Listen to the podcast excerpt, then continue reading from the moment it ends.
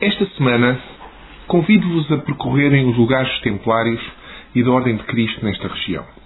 E, claro, esse gigantesco livro em pedra que é o Convento de Cristo em Tomar, ao qual tantos dedicaram estudos, entre os quais o recentemente desaparecido professor Luís Graça. É interessante perceber como a escrita se converteu no pilar fundamental da civilização. Na Mesopotâmia começaram a ser escritas as leis. Mais tarde, na Grécia, as lendas contadas e alteradas oralmente foram passadas a escrito, em livros como a Ilíada e a Odisseia. Na Bíblia, as tábuas da lei são dadas a Moisés, escritas, claro, em alternativa aos discursos dos adoradores de ídolos, e Moisés receberá a indicação de escrever cânticos e prescrições. Mais tarde, Judas pergunta por que não se vendeu o perfume com que Maria tratava os pés de Jesus para dar o dinheiro aos pobres. E a resposta a esta pergunta, que é a expressão populista da perplexidade perante a desigualdade, é todo o Novo Testamento, que não apenas argumenta, mas documenta por escrito.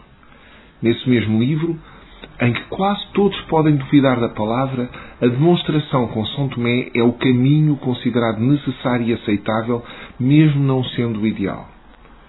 Nascia assim a legitimação da prova perante a palavra, que em São Tomás será fonte da legitimação da razão como base do conhecimento, sem o qual não teríamos a legitimação do direito ao saber humano universal. Mas hoje regressamos, e de forma acelerada, à oralidade. Hoje, numa sociedade que está a deixar de ler, mesmo quando compra livros, a chamada pós-verdade, a conversa de corredor, a mentira, claro, vão fazendo o seu caminho. Pobres candidatos a dirigentes de Trump, a ministros, administradores de empresas, candidatos a alguma coisa em diversos países, são figuras trágico-cômicas que falseiam habilitações e esbanjam autoelogios. Bem-falantes triunfam pela mentira, confiantes em que ninguém se interessará pelas evidências escritas. São filhos da demagogia e são a antecâmara da guerra e do fim. Apresentar meias verdades demagógicas como tornar grande de novo a América, ou a Rússia, ou a junta de freguesia, ou a associação, ou a escola, é o discurso do confronto sem verdadeiras ideias, da ruptura sem amor e da decadência. É mais fácil mentir quando não é preciso apresentar provas, e as provas são inúteis para quem já não sabe ou não quer ler.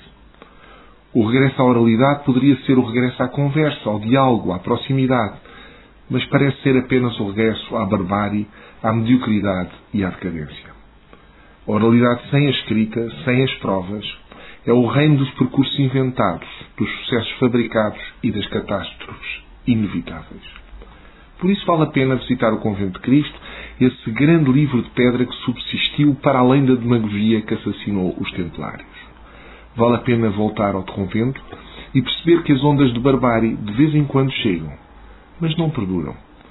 E que esse mesmo convento abrigou pessoas tão fortes, tão firmes e tão presas da palavra como Natália Correia. E que por isso vale a pena resistir.